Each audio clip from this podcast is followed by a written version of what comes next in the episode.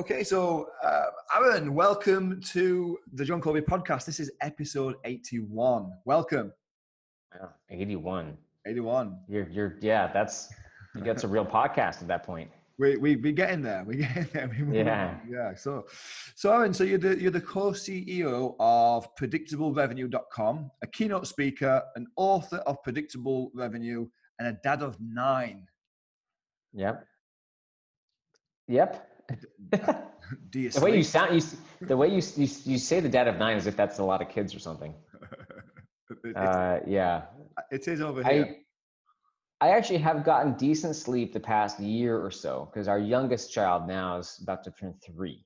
Yes. But for a lot of years, for the prior six years, you, the sleep was really pretty rough.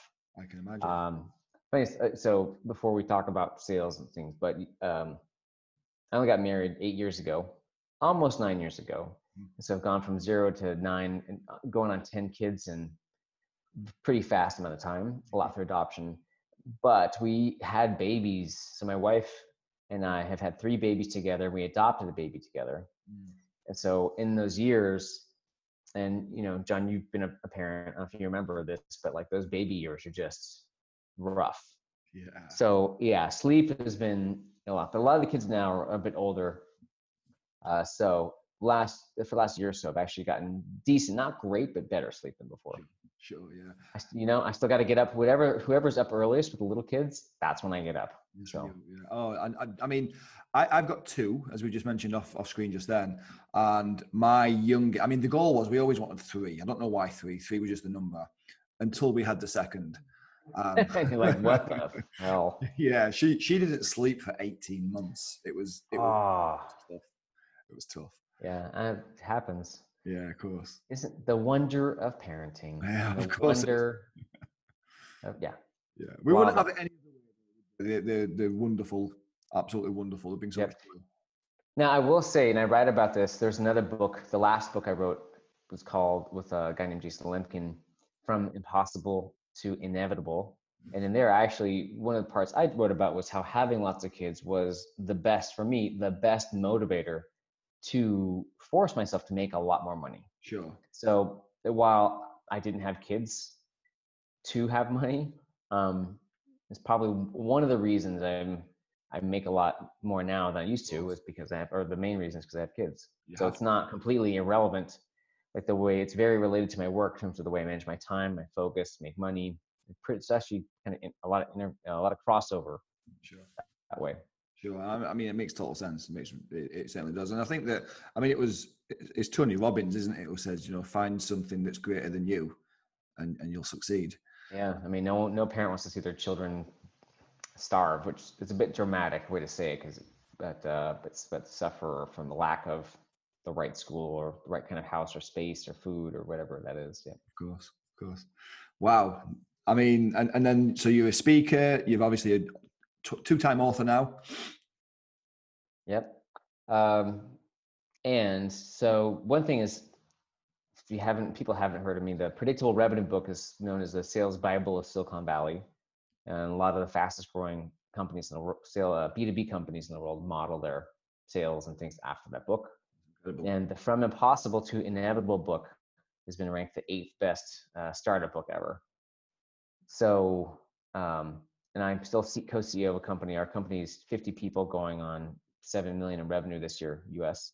Mm-hmm. So I don't just teach and look, I, I also am a practitioner and sort of, um, I work with clients and consult and assess and speak, but I, we also have a company that we run. So kind of, I feel like lots of, have lots of things, which is a way to be exposed lots of ways to learn and then kind of my real goal i love uh, it's it can be painful and the creative process can be painful i think as anyone can know but i do really enjoy crystallizing ideas and ideally simple ones that anyone can um, can use to make more money with their business to make more money in a more predictable way.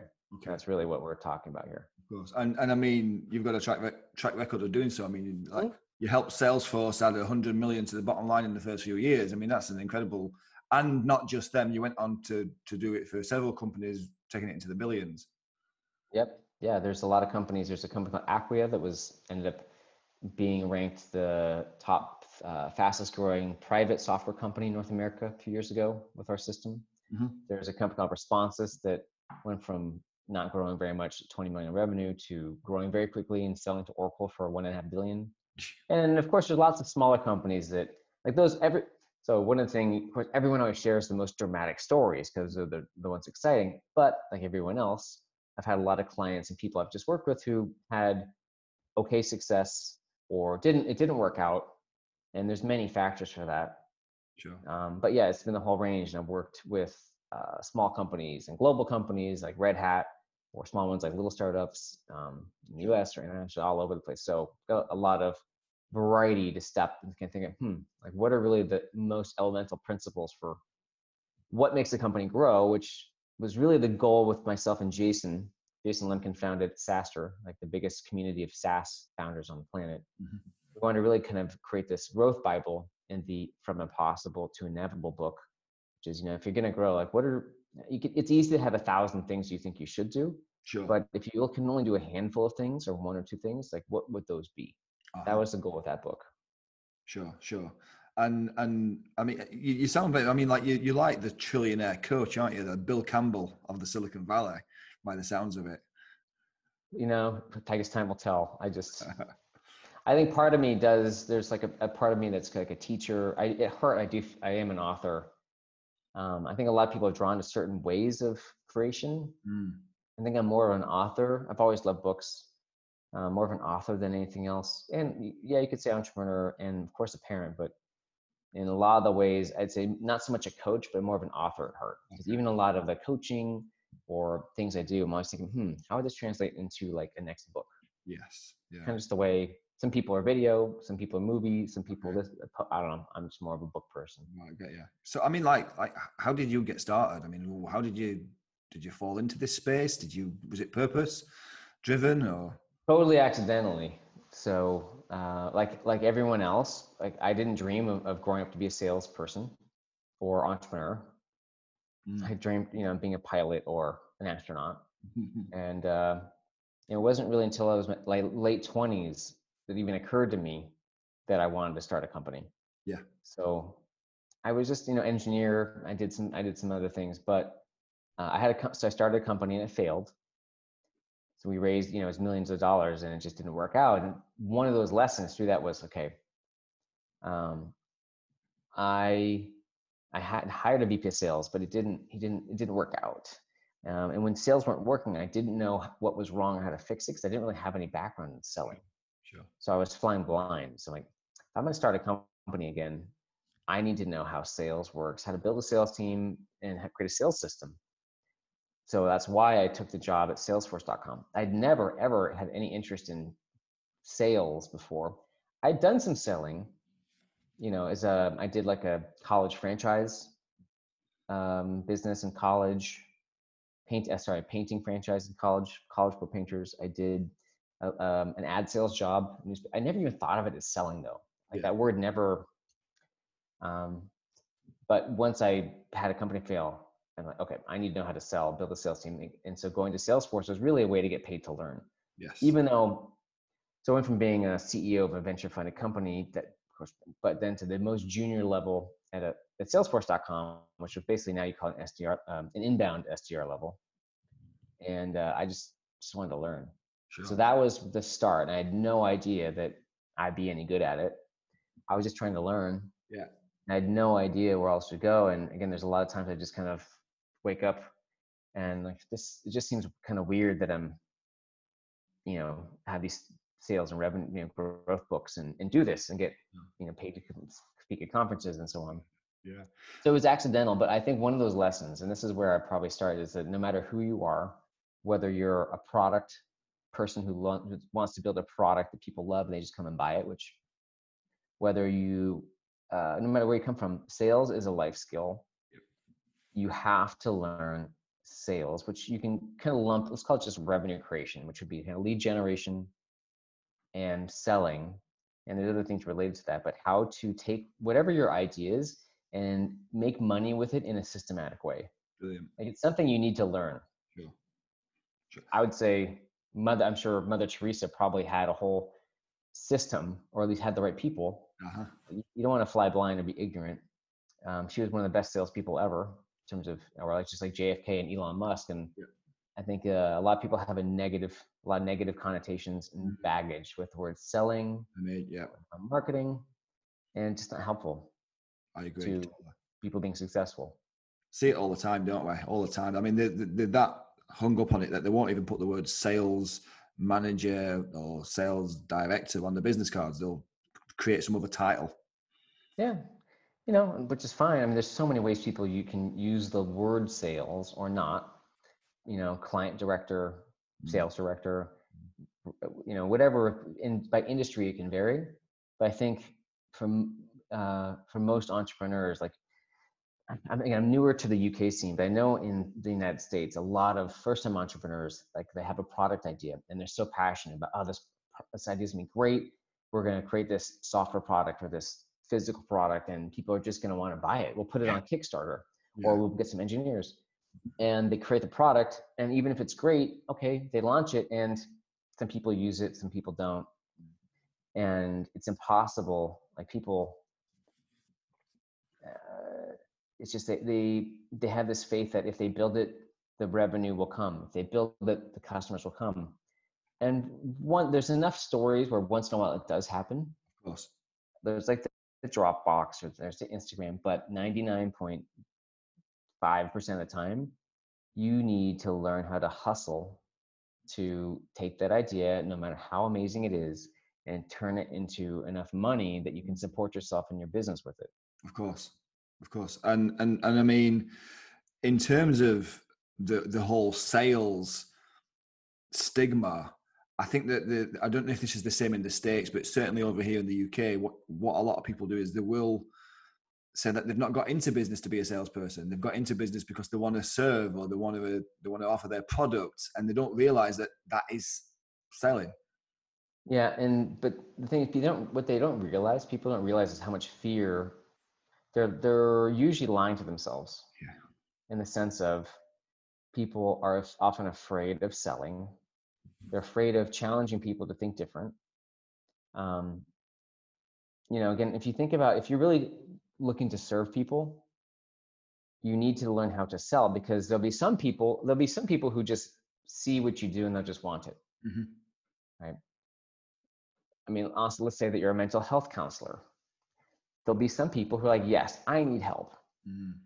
And there'll be lots of people or families that need help, but they're not open to it. And, and you need to, like, you know, if I could just help them understand they have that problem, I can help them. How do I, if I need to serve them, I need to know how to help them see that I can serve them yeah. and for them to be open to that, which you can call that selling. You can call that persuasion. You can call that I don't know, there's a, whatever the label is. There's lots of people out there that for you to serve them, you need to help them see that they need to be served. Let's just call that selling. Yeah.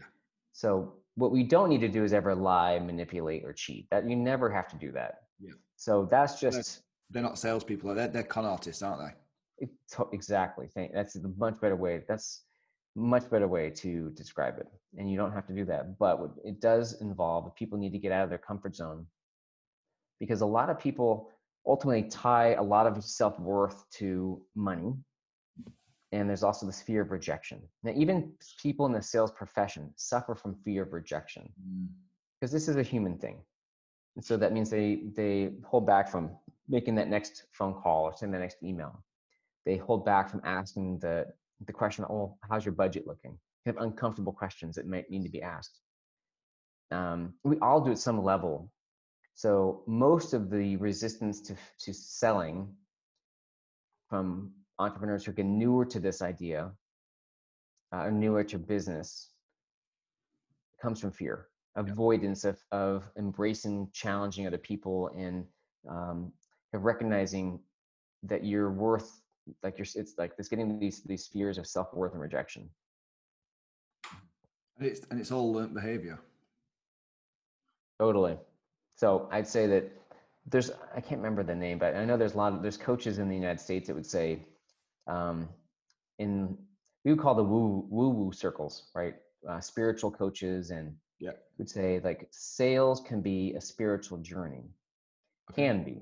Mhm. in a- as a way now for not every but it can be a way to really recognize your value and step up to ask for what you're worth and to learn how to have difficult conversations that are uncomfortable Of course, of course. so to let go of the, a lot of fear around um, difficult conversations and basically just valuing yourself Do you do you so find anyway do you do you find that there's a certain a way or a certain technique that that helps them come to terms with it or make peace with that?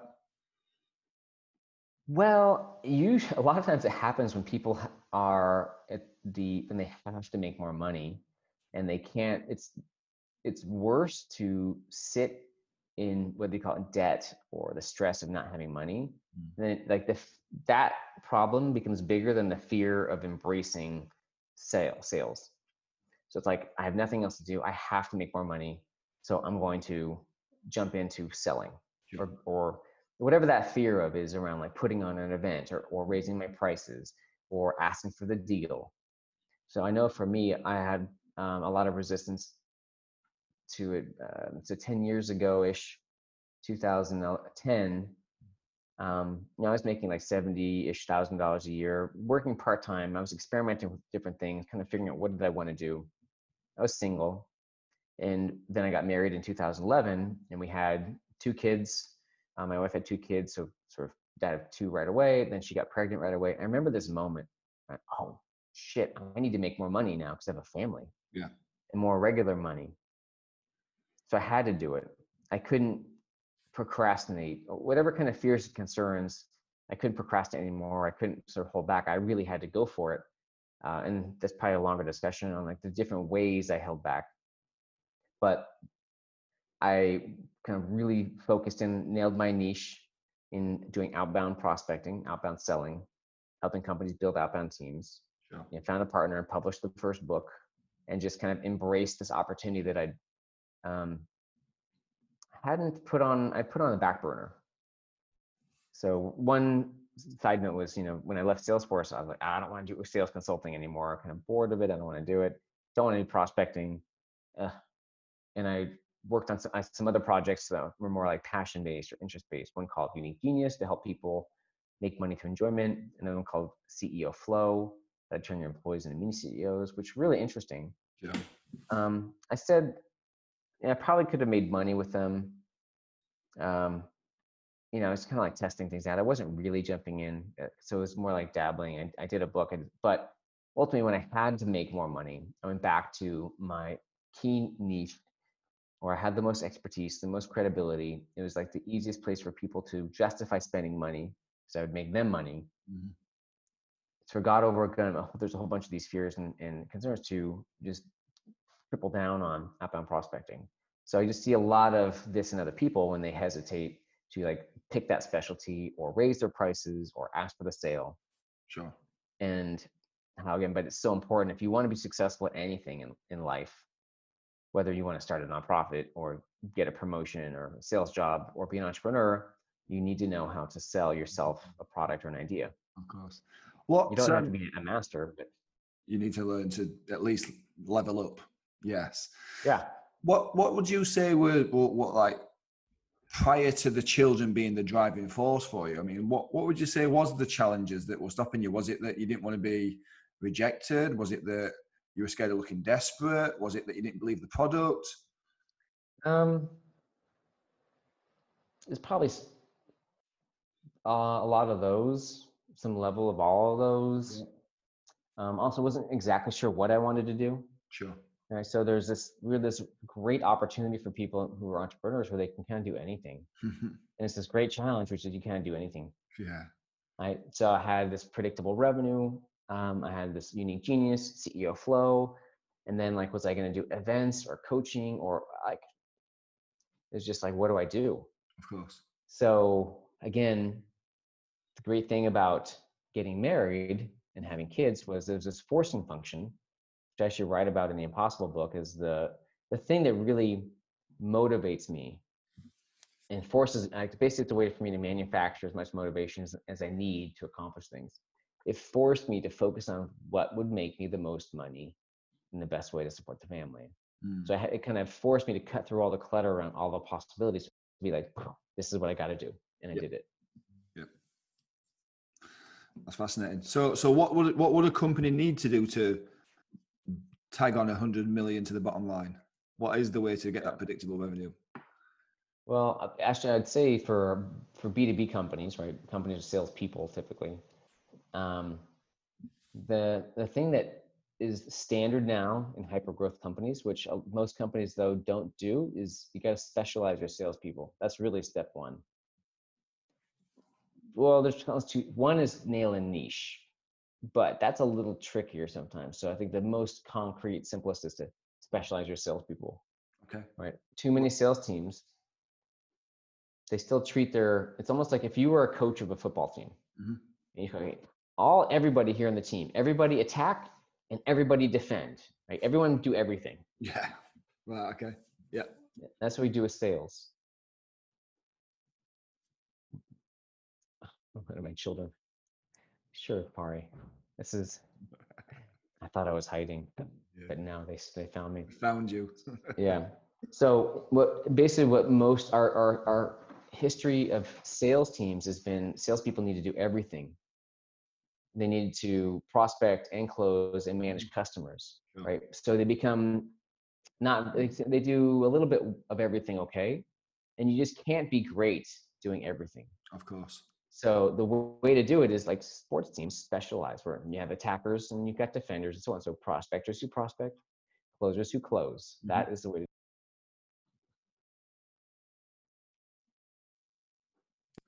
So that's step one. I think that's easier just because it's more concrete. Sure. You can like layer on or add on an outbound prospecting team or an account management team or an inbound uh, kind of lead response team, which is often called inbound SDRs, Mhm. sales development reps, or lead development reps. So there's these four core roles: prospecting, prospectors who do outbound appointment setting, uh, inbound sort of lead responders if you have inbound leads from marketing, closers, and account management. Yep. That's step one. If you don't do that, you're going to struggle. Yep. So step two is nailing a niche. In this case, uh, and if you don't have salespeople, obviously you can skip step one. But step two, nail a niche. Now, most companies that struggle to grow are struggling because they're not ready to grow. Mm, I like that. That's Yeah. really good. It's like we want to grow. Like, why aren't we growing? Well, are you ready? So in this case, what we mean is um, that for most companies, and let's say companies that are a few hundred thousand to a few million in revenue, most of that revenue has usually come from word of mouth and customer referrals, and it's comes from like easier lead sources, right? And then you tend to plateau before you get by the time you get to like five or ten million in revenue. Could be less than that Sure. it's pretty rare for companies to you know get more to more than 10 million just based on word of mouth and like organic sources Yeah. Yeah. And what it means a lot of your leads or a lot of your sales have come uh, with this advantage because there's trust in, like from referrals or customer rec- referrals or because they know your brand or there's relationships. But when that plateaus you need to do some outbound lead generation whether it's outbound selling or outbound marketing and you're reaching out to new audiences that haven't heard of you it's much more challenging. So it can take months to a couple years for companies to kind of figure out how do we fish beyond our pond? Yes. how do we get to new markets and kind of engage people that haven't heard of us and have them buy from us if they haven't heard of us mm-hmm. heard of us? They call it nailing a niche. So one here's a clue that you haven't nailed a niche which would be for example you spent a bunch of money on online advertising and didn't make any money back. Yeah. or you've hired salespeople and they didn't work out. Okay, so basically paid growth in sales or marketing really won't work work very well until you've nailed the niche Got ya. so I say the one tip there to start with would be taking, hey, which customers have been the best for you, right? They bought the fastest, easiest to, and they wanted you the most and paid you the most money and were the best to work with. Like when did people need you? Mm. And how are they different than the other customers when you were a nice to have, right? They considered you but didn't buy, or they were just a struggle in terms of the sales process or after the sale, right? You were a nice to have. How, when are you a need to have versus when are you are nice to have, and how do you discern those two things? Yes. And really, really focus on when on the situations where you're a need to have. Mm. That's step one. That makes sense. That makes total sense. So I mean, like in terms of reaching beyond their pond, then I mean, are, are they are they using funnels? Are they using email marketing, social media, paid ad? I mean, is it just cold calling? Is it all of the above? Uh, It can be all of the above. I mean, sort of I and our business specializes in outbound selling, which would be cold calls, cold emails. It could be LinkedIn, Yeah. uh, even direct mail, Instagram. It's basically so there's this uh, this idea that a lot of people love around these diff- three types of leads.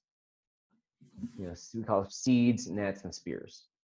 Seeds would be word of mouth. So again, so, Seeds, yep, seeds, nets, yep, and spears. okay, So seeds would be word of mouth, right? It's all your customer referrals, friends, referrals from your investors, your Mhm. relationships.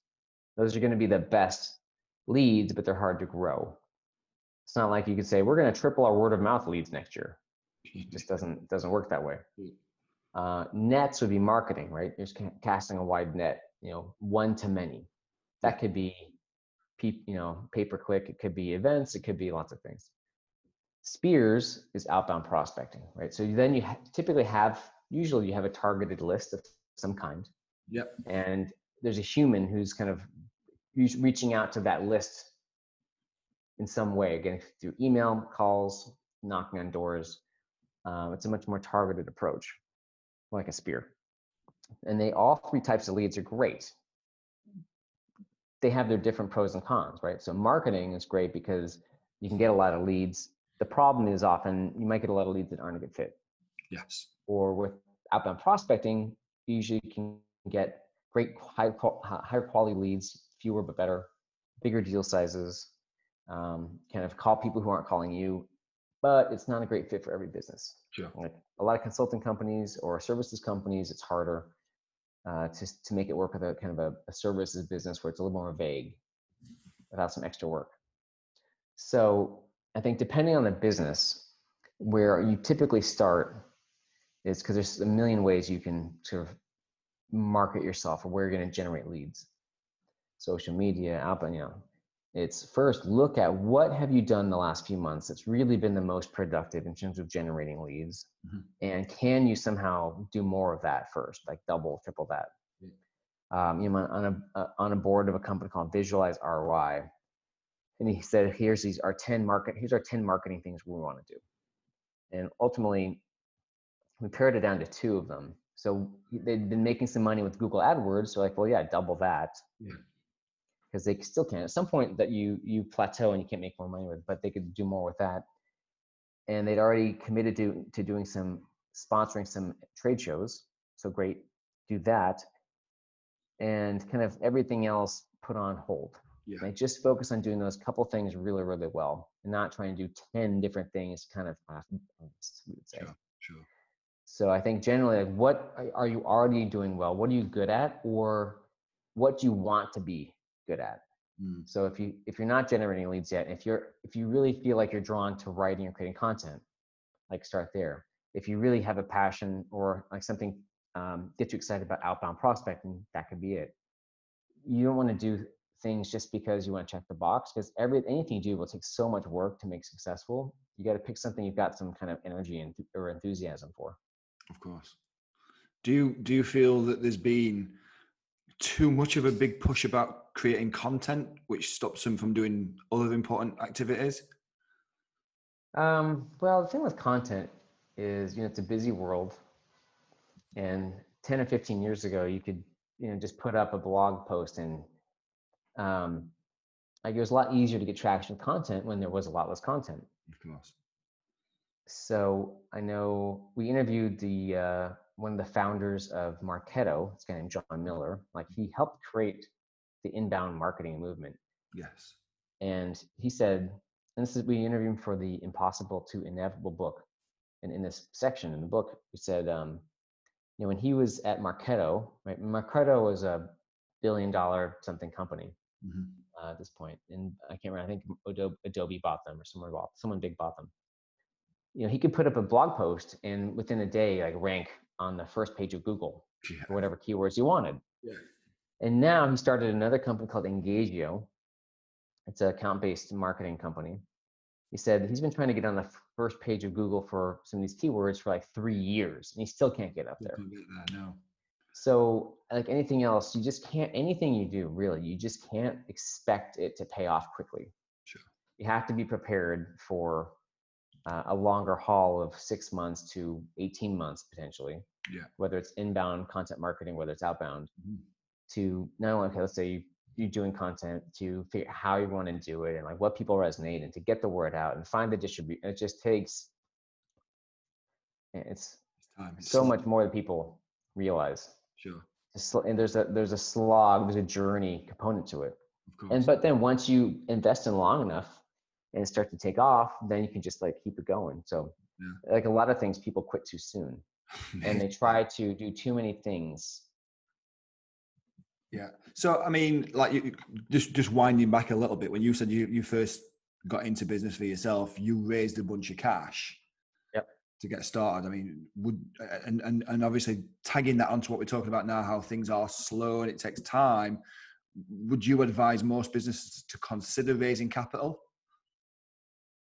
Um like everything else i think it's a personal decision what i would not do is raise money just because you think you need to raise money to start a business Yes. Like that's not a good reason to raise money. Yeah. Raising money can be difficult. Uh, it can be intensive, time intensive. When Mm. you raise money, it can be helpful if you know what to do with it. It can be hurtful if you're not sure what to do with it and you can waste it. Yeah. So like anything else, whether you want to build a software product or raise money, like kind of know what do you want to, why are you doing it? What are you trying to accomplish with it? Sure. Sure. Um, I have not. That was the only time. well, Okay, that was the only time I raised venture money. We raised three million and ultimately five for that company, and you know went out of business within a couple of years. And after that, I was like, well, I just want to bootstrap, and I realized I don't need to raise money. So I was like, I'll just start my any business I start. I'll just start with less than hundred dollars. Right. So the money I've um, put into predictablerevenue.com really started with less than $100 and i didn't raise any money for that. Now i have a partner at some point when we were doing probably like a million or two in revenue we got some venture debt more of like a debt line like a credit line at a bank. Um, we haven't sold any equity. So for people who do raise money like it can be great. I can just know what what do you want to do with it and also know the cost. There's always a price to pay for it. Of course, of course. So I mean that's that's that's useful for people to know. And I think you're right. It's like it's it's easier for people to because money is easy these days. It's a lot easier to raise than than I think it's ever been. yeah they're never easy Uh, but you're right. Like it's what they use the money for. Whether they just flitter it away or use it productively is the real Yeah. challenge. Yeah, Um, knowing and kind of be prepared to make it last a lot longer. Like you might need two years if you're doing a software company. You probably need a couple years before you of working on that company before you know if it's going to be something or not. Of course, yeah, that makes sense. So, so you said the, the, the three things you talked about. The, you said the specialize your sales team, so get them focused on Specialize your sales team. Yeah. Identify your niche, and what was the third? It's it's be select be smart and selective about the way that you want to generate leads to grow your business. Okay, So whether it's kind of how to somehow try to enhance your relationship based leads or using marketing, whether it's content marketing or other forms of marketing or outbound prospecting, kind of be intentional about um, how are you going to generate leads because it's really that's what drives growth for most businesses. It's it's leads.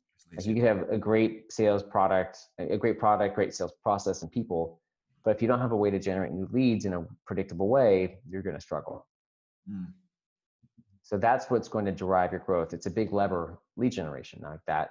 You get a lot of things wrong, but if you have a way to generate predictable leads, you're going to do okay.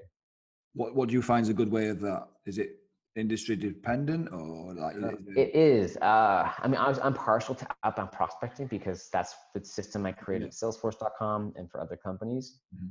I re, it has its limitations. So I would say, for example, for services companies, consultants, and most services companies using content based approach is probably the best thing where you're um, kind of doing personality based marketing or expertise based marketing. Mm-hmm. So that's what ironically I did, where I published a book. So for services businesses, I would tend to start there, highlighting your personality expertise in whatever format that is. A great format is live events. Okay. Okay. Um, I think with all the digital everything, people still love getting together with other people. Agreed. Okay. For product businesses, like software SaaS, B2B SaaS businesses, like outbound is just still incredibly effective. Sure. So ultimately, you the business as you grow, you end up doing everything. You have content marketing, inbound marketing, outbound prospecting, mm-hmm. customer relationship, uh, sorry, customer success management. But when you're growing, you want to sort of pick something that you can really triple down on and just work to be great at without spreading your energy too thin. That makes a lot of sense. Yeah. Yeah, it makes a lot of sense. Yeah. And I think that I mean what you were saying earlier on about cutting the cutting the fat, you know, like you stop focusing on 10 things to do and focus on the two things and double down on them. I think that I mean the, the old I don't know if it's the same over there. I imagine it's not just exclusive to the UK, but one of the sayings is that you've got to stop, start, continue. Do you know, do you need uh, to doing it? I haven't heard that actually. Doing, no, so it's yeah. Do, do, you need to stop doing that? Do you need to start doing that, or do you need to continue doing that? Yeah. Yep. It makes sense. Yep. It's really easy to come up with things that we should be doing. Sure. And uh, have too much on our plate. So. so, so like in terms of these companies, then I mean, how would you, how would you say is the best way for them to structure their days or the weeks? For for who in the company, like salespeople or entrepreneurs, or for the for the salesperson or maybe the entrepreneur. Well, for salespeople, you know, again, it's interesting because uh, for outbound prospectors, right? Again, if you are a B2B company with a, and you sell some sort of deal size or customers worth, let's say at least 10,000, 20,000 pounds or dollars, mm-hmm. you should really, you should have outbound prospectors. Uh-huh. And they can have a very structured, predictable day because that role is, it's almost like a template across so there's so much like it's never copy paste, but there's so much templatization of that role across. So generally, like that role in the morning, they would respond, you know, deal with their uh, responses, email responses, social media responses from the night before, and then spend some time calling, and then do some scheduled calls, and then kind of prepare for the next day. Yes. But for salespeople, so I think so. Here's the thing: salespeople and closers. Of course, you've got enterprise. You got there's so many types, but everybody has this problem of dealing with overwhelm. Too many applications to use too many responsibilities too many tasks. Mm-hmm. so i think it's really important especially for salespeople where they have more generally have a more open-ended day like what am i going to do? Yeah.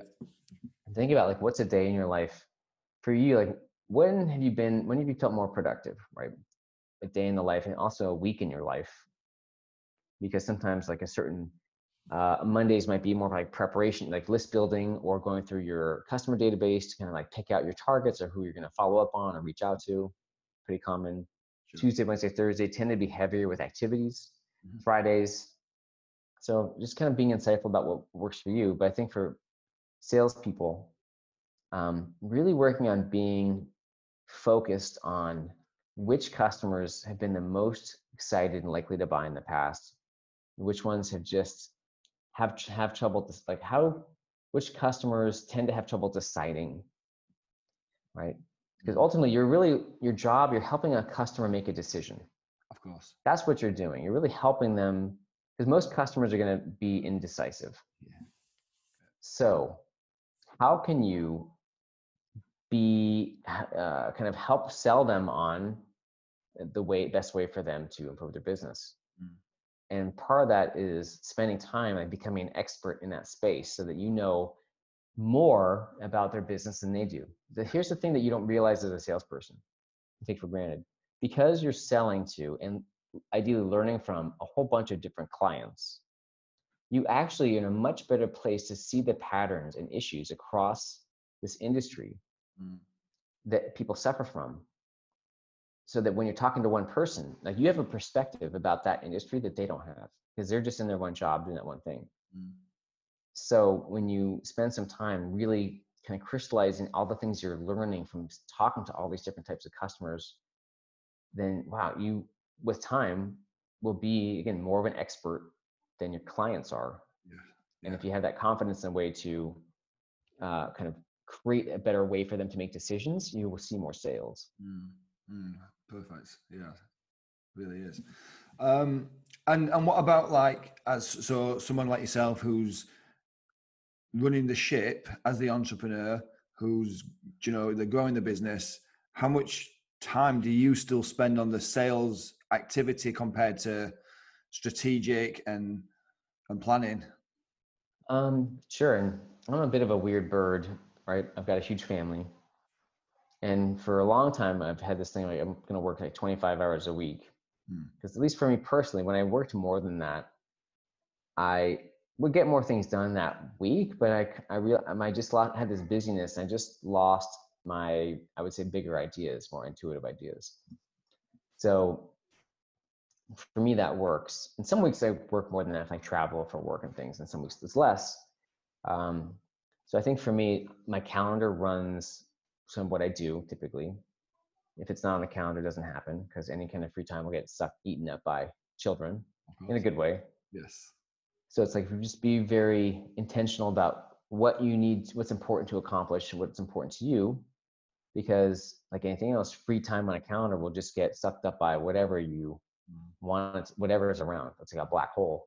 So I don't if I, if I don't put uh, exercise on the calendar, it just doesn't happen. It doesn't happen. How, how do you de- some other thing? How do you determine what's real value activity compared to just stuff that is nice and fuzzy? You know, it's it's either intuition or experience, uh, right? So, and there's some things you just can't get away from. My email just irritates me, and just feel like I'm just wasting my time.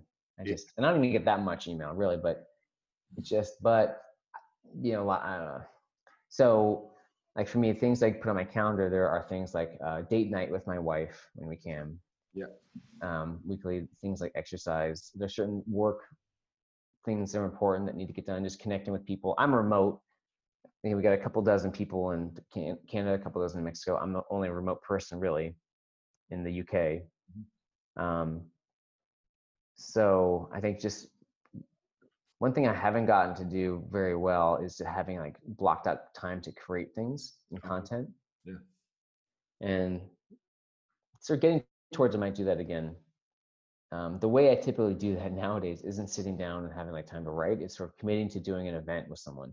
Yeah. Like last night, I had committed to doing a webinar with someone on this topic from going from employee to entrepreneur. Now, I had really done much in terms of preparation, but by committing to do the event, I had to think about what was I going to say. Uh, that's something I haven't done. I, I have struggled with for, quite a while. It's like sort of I call it me time, just time where I could just be by myself and do what I need to do for myself. Uh, and I haven't really solved that. I still struggle with that hmm. because it seems like whenever we get a system, then then school starts and everything goes into the shitter or school stops or we move country. I mean, it's just it's, whatever. When I get something working and then it gets thrown away. So um, you just got to get things on the counter that the most important things. And I think family, like my wife, family partners, and kind of me time are some of those. And there's just a lot of other like you know, just like so much stuff that needs to happen that this just doesn't. Every little thing doesn't feel important, like paid bills and email, but they don't do it, it just piles up such a pain in the ass. I don't have a good solution for that. Sure, sure. Do you do you do you outsource or is it all internal? Do you do you hire outsource like freelancers? Um, we don't do that as much. Uh, I will say that uh, a lot of my marketing outreach, we have a team. Eh, so a lot of our business, we build remote sales teams for. So we build outbound sales teams. Hmm. Most of our business is building remote teams and managing them for uh, companies. Okay. Who are, who are prospecting and selling into the United States, North mm. America. Yes. So we'll hire us hire prospectors. It's really just for prospectors, not salespeople. Sure. We'll hire prospectors, train them, manage them. Um, and so with that team, there's some people on the marketing team who basically do prospecting. So a lot of that, for me, is kind of delegated, where they'll reach out to conferences and podcasts about you know me speaking or doing podcasts. So for me, even though it's kind of like outsourcing, but still in the company, we don't do a lot of freelancing outside the company. A little bit here and there, but yeah. Is it, it's great that, when it works. I've used it in the past. Well, that's like that's the, books. that was the next question right there. Is like, how did you find it and did it work? Uh, well, like it worked really well when I published, like I self-published predictable revenue, right? And I found a bunch of freelancers on Upwork now, I think it's mm-hmm. called. Yes. Um, someone to format the book. Uh, I found an editor to kind of go through stuff. Someone to help with graphics. So that was great for that, for like book things. Um, my wife used Elance when she created a business for a website, and to Elance, I'm sorry, now Upwork, mm-hmm. it can be great for those sorts of things. I struggled with finding an executive assistant. Never really worked out. I found a good one through a friend, but not with some remote. Sure. Um, you know, like anything else, oh, sometimes it works and sometimes it doesn't, but you just mm-hmm. got to give it a shot. Like it's, it rarely works on the first try. So you just got to keep going for it. Sure. Would you, would you, I mean, so, so what you're saying with, with your business, you're, you're, you're effectively an outsourced sales team.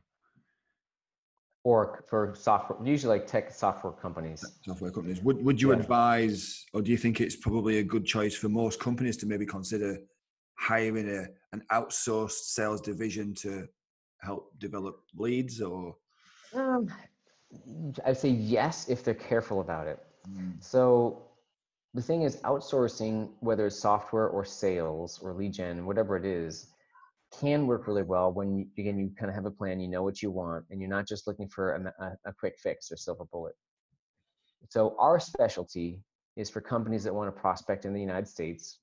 So there'll be companies like, say, um, there's a company in Europe. They want to get into the North American market, but it'd be it's really it's hard and risky to hire a new team overseas. So we can kind of get them started in a much less risky way. But if they expect us to kind of like wave a magic wand and figure everything out for them, it doesn't work. Like they have to be prepared to really work with us hand in hand on who's the target customer and what's the messaging and who should we like we have a system and infrastructure, but it doesn't mean they can just hire us and never and not do anything. Yeah. So it's outsourced to make outsourcing work. And it's not for us we don't call it outsourcing it's really kind of building and managing a remote team for you because they really should feel like your people just in different location. Yeah. Um, it, it, takes probably more work than people realize. It takes often more time uh, than they realize. But of course the payoff can be great. And it's not for everyone. I think for outbound prospecting we encourage people are is you know if you want to do it and you don't have the management bandwidth to hire your own team like hiring your own team if you're a venture venture funded company hiring your own team is usually the way to go. Yeah. It's like the best long-term solution.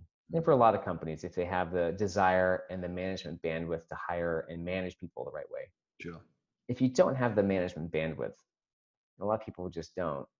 You know if you outsource or use a, a, a partner like us or other ones who can kind of build and manage a team for you, or there's so many versions of it. That could be a great way to start, as whether it's for six months or six years, while you kind of get your legs under yourself and you kind of learn what works and what doesn't. Yeah, sure. But it's not some sort of uh, you know magic wand that will just fix everything just because you just write a check and you're done. Of course, of course, yeah. No, and, and I think that is, I think that's the thing is certainly what I've seen over the years is a lot of people assume that know, like telesales over here, which is the outbound calling, they they just assume that they'll hire them for a campaign and, and all of a sudden they'll have loads of sales that's converted and in the bag. And as you just say, it's it's it's, it's not as simple as that. No. Yeah, it's like um I so going back to the impossible book briefly, like one of the sections I actually really most happy with is it's called part five. There's seven parts, and part five is called "Do the Time," and each part has a painful truth. And this one is that it's going to take years longer than you want. So I just think in general, a lot of uh, like where a lot of initiatives go wrong, whether it's with content marketing or outbound prospecting, is management often has unrealistic expectations on how fast results are going to happen. Sure. Because everyone sees all the all the articles on like fast results because that's the ones that get published. Yeah. What don't doesn't get published are all the other companies where the most of the time there's like a slow grind over 18 months, Mm. that is kind of more typical. So if you're building an outbound selling team, it's probably more like 18 months to kind of whatever the the revenue goal is you're thinking of. That's probably more fair than three months. Yeah. For inbound mark, you know, it just it takes way longer than people. Uh, like expectations are just off. Sure. Is is is do you think that the expectation is linked to the the need more than so so what I'm trying to say there is do you think it's because they've got themselves into a little bit of a financial stress where they think that this is a quick fix? Yeah, I mean, how many people are able to make like an 18 month investment? Mm, They just people usually don't think that long. yeah, yeah, so i think a lot of happy times people kind of justify it with a shorter time frame is a way just to kind of get it started right. and like software i mean that can take so i think it's it can be hey we need it sooner we also just want it sooner it's kind of a mix of impatience and need and just a lack of experience with that area Mm, it's kind of knowing how long it really takes. Um, you know, it's so common. It's not anyone's fault. It's just it's, it's so common. And I think that what we like to do is try to be really honest and direct with our clients, for example, or even in in books, just say, look, this is how long can things can take. Yeah, it could happen faster, but be prepared for it to take this long. Like it could be 18 months. Things could happen. You know, there's always this range. Mm, And you know, the joke in our company is um, we have a project and the CEO is saying it's been three months. Like, where's the revenue? And we ask, well, how long is your sales cycle? Six months. Okay. yeah, So if your sales cycle is six months, and it takes it's going to take you know at least four to six months to build some pipeline. You're probably looking at at least closer to a year before you see some real revenue from this Yeah. kind of thing. Yeah. So, but that emotionally they don't they don't like that. It makes logical sense, but not they just like they want the revenue because that's kind of that desperation, uh, often like a So part money. of it, yeah. I mean, so part part of it really is in education as well. A lot, yeah. That's why we we just redid our we just came up with our company mission because of this too, which is to educate the world on how to grow a company. Yeah. Because of like especially for what we do, education is so a part of everything, like the books and clients and expectations, and it really is a fundamental thing of what we do is just educate um, everybody as much as we can. So it's just we're just on the, the start of that. Absolutely wonderful. What um what would you say is the most common problems businesses are facing with regards to their sales, their process, the journey, etc. Um, I think the most common problem is they haven't nailed the niche. Right? That's generally the most common reason people struggle to grow. And that can also be a problem when they're for bigger companies. Because the thing is, if you're a Red Hat, and Red Hat, this call has this a, a product page with like 40 products. Mm, So it's not that Red Hat hasn't nailed a niche. It's more of like I'm a salesperson, and I have so many products. I'm not sure what to focus on. yes. I haven't nailed kind of my personal niche and how I'm going to connect what I sell to a buyer who needs it. So it's really more of this how do you, with all these options, how do you connect? So that's usually the most common problem. The second is they haven't specialized their sales teams or Yeah. done it far enough. Yeah. I'll, I'll say a common uh, boob, a common problem is they say, "Oh, we've hired SDRs, right, and sales development reps. They're like junior salespeople who work with and support the sale, the account executive or closers, but they're still having these junior salespeople, the SDRs, do both respond inbound leads and do prospecting. No, that's a you have to have prospectors who only prospect separate from any of the inbound leads that come in. So um, those are really two, the two most common issues and set fundamental ones, and that's why they're at the very beginning of the Impossible book. Sure. Where, where where's the best place for him to prospect? Is it just going to be just outbound calling, or I mean, would you? Um, usually, so you know, it's hard. You know, between calling, emailing, and LinkedIn.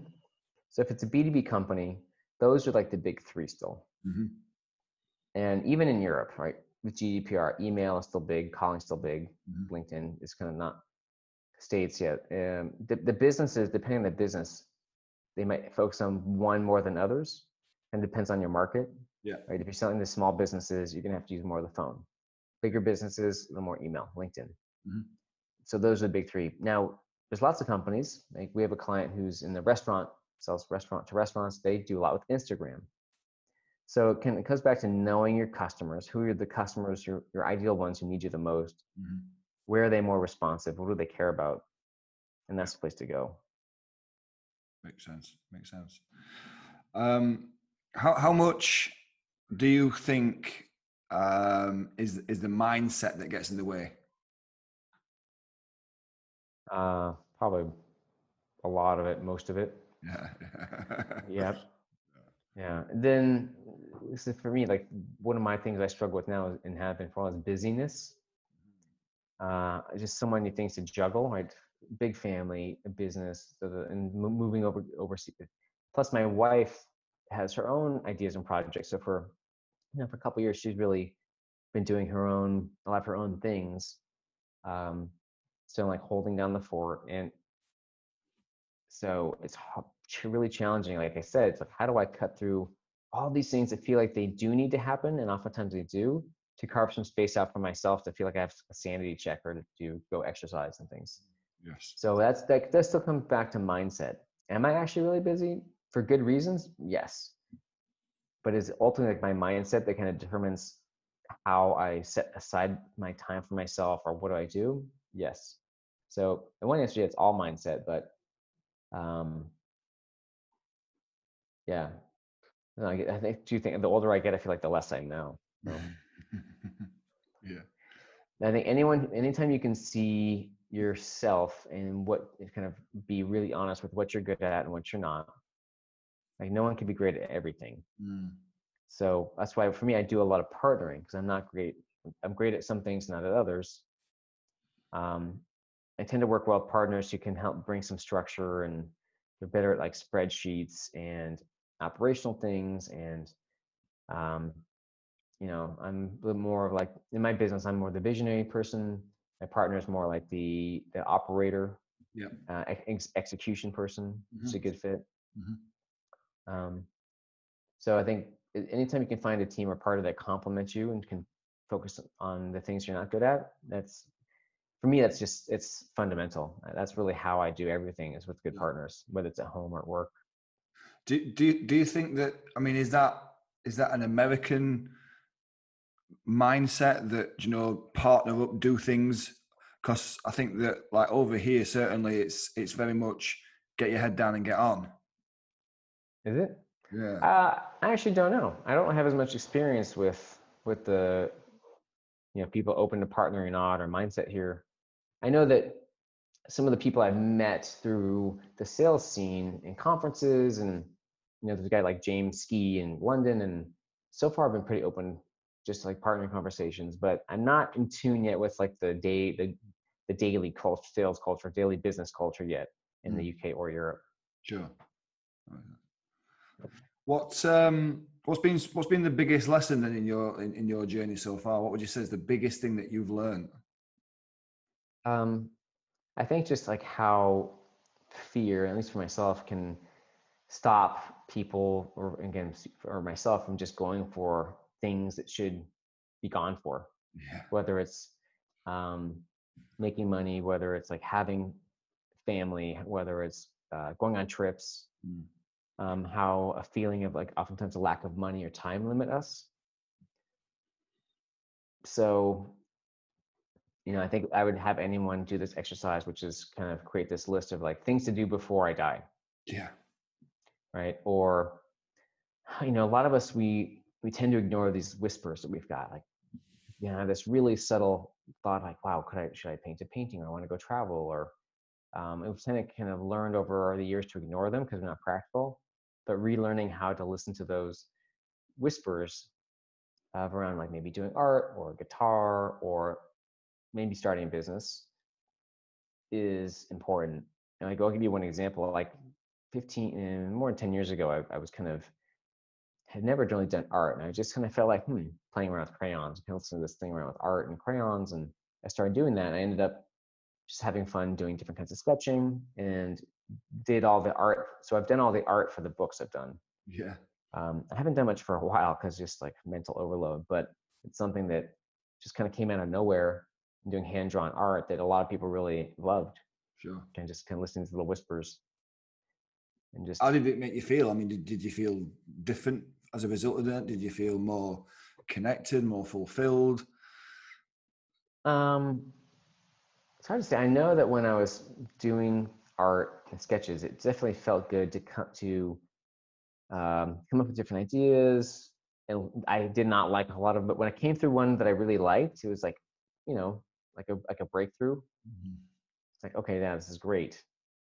Uh, like, a, you know, like really felt like a, that creation where you also are proud or in- or like the thing you've created at some point because there's lots of times I've created things where it's just like this is terrible. Um, in fact, one of the things I did last year was I started doing some Bob Ross paintings. Like, have you ever heard of Bob Bob Ross? I'm not familiar now. So in the states, um, he was a very famous painter in the 70s, I think, on TV, and he had this. He's been known for this big afro. Anyone in the states who's more than I don't know, like 30, maybe 30 or 40 would know him.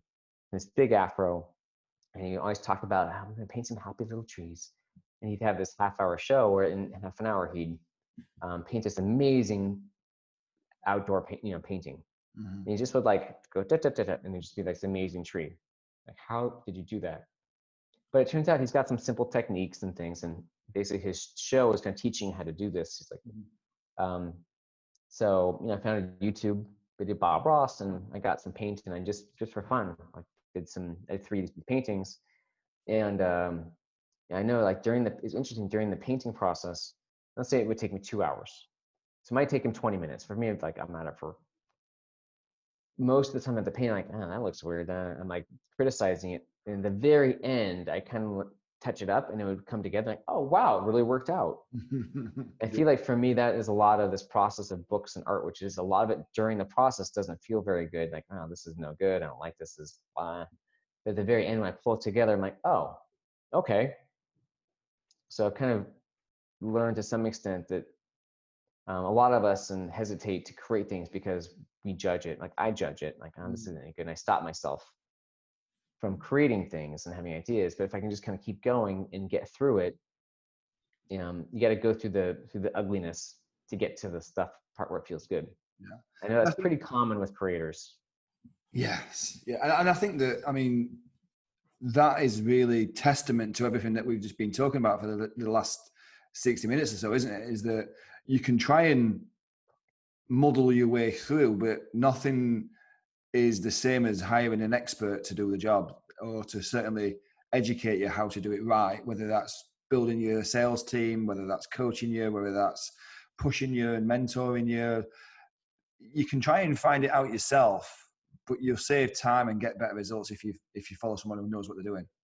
If you can find someone that you can yeah trust and help you, yeah, whether it's a boss, whether it's a, a coach, whether it's a mentor, whether it's you know Bob Ross, you know someone on a video. Yeah, yeah. Um, I saw this quote, which is, "If you think an expert's expensive, try hiring an amateur." I love it. I love it. Yeah, Yep. yeah, it's really good. Cool. Aaron, it's been it's been wonderful. I've really, I mean, there's been some some of the stuff you talked about there today. I mean, the, the seeds, the nets, the spears. I love that. That's I've never heard Yeah. that before as well. That's is that Yeah. is that is that a creation that you've come up with? Is this a yeah? That Yeah. was, uh, and really there's a, there's a little sketch with that too. Yeah, it's really good. Your sketch as well. Yeah. Yeah, sure. Aaron, is, is there is there anything that that I've not asked you what you think would bring soup like super value to, to the listeners? No, I mean, um, I would just probably leave with I would, whether you call it a cliche or not, which is if you do have a family, um, you know, this is where I think every parent struggles with like, am I working too much? Should I just do with my kids? And um, but it's like you know, just focus, when you're with your family, be with them. When you're working, just work. Yeah, If you need to work to support the family, you're still that's family time. Like if I need to travel, Mhm. and uh, it's more about the quality of the time when you're with them, not the quantity. If you have to be, if you're time limited. I love it. Yeah. So, and then you're not ultimately like when you're older, you're not going to care about like your work stuff. It, it's important and it feels good. Um, so, and it's so which is important for you. But you know, when you're older, as you get older, what are you going to remember? Not so much about the work, but you'll remember all the times with the people who you're close to, which could be people in, on your team, yes. but if you have a family, it's probably them, Yeah. hopefully them. Yeah, yeah. And that's what you're left with at some point. Yeah, totally experience. I mean, absolutely wonderful. Where can people find out more about what you do and, and, and more about you and the book and your business? Sure. Uh, well, the predictablerevenue.com is the site for our business, right? Building sales teams. Mhm. It's got links to books. Uh, I would get and start with the Impossible to Inevitable book, which is on Amazon everywhere, probably other places. Um, From impossible.com, that's a little landing page if you want to find out more about it and a summary and things. Sure. So either predictablerevenue.com for me or bit, uh, consulting and remote team building, uh, from impossible.com for the best book to start with for an entrepreneur or someone who's looking to grow faster. Brilliant, brilliant. Well, as we always do, we'll, we'll, put the links into this and we'll link out to you on all of them as well. And Great. you know, again, it's been it's been wonderful. It's been fascinating. I really enjoyed this. So thank you so much for your time. Thank you for being. Yeah, no, appreciate it. Thank you. Um, brilliant. Thank you.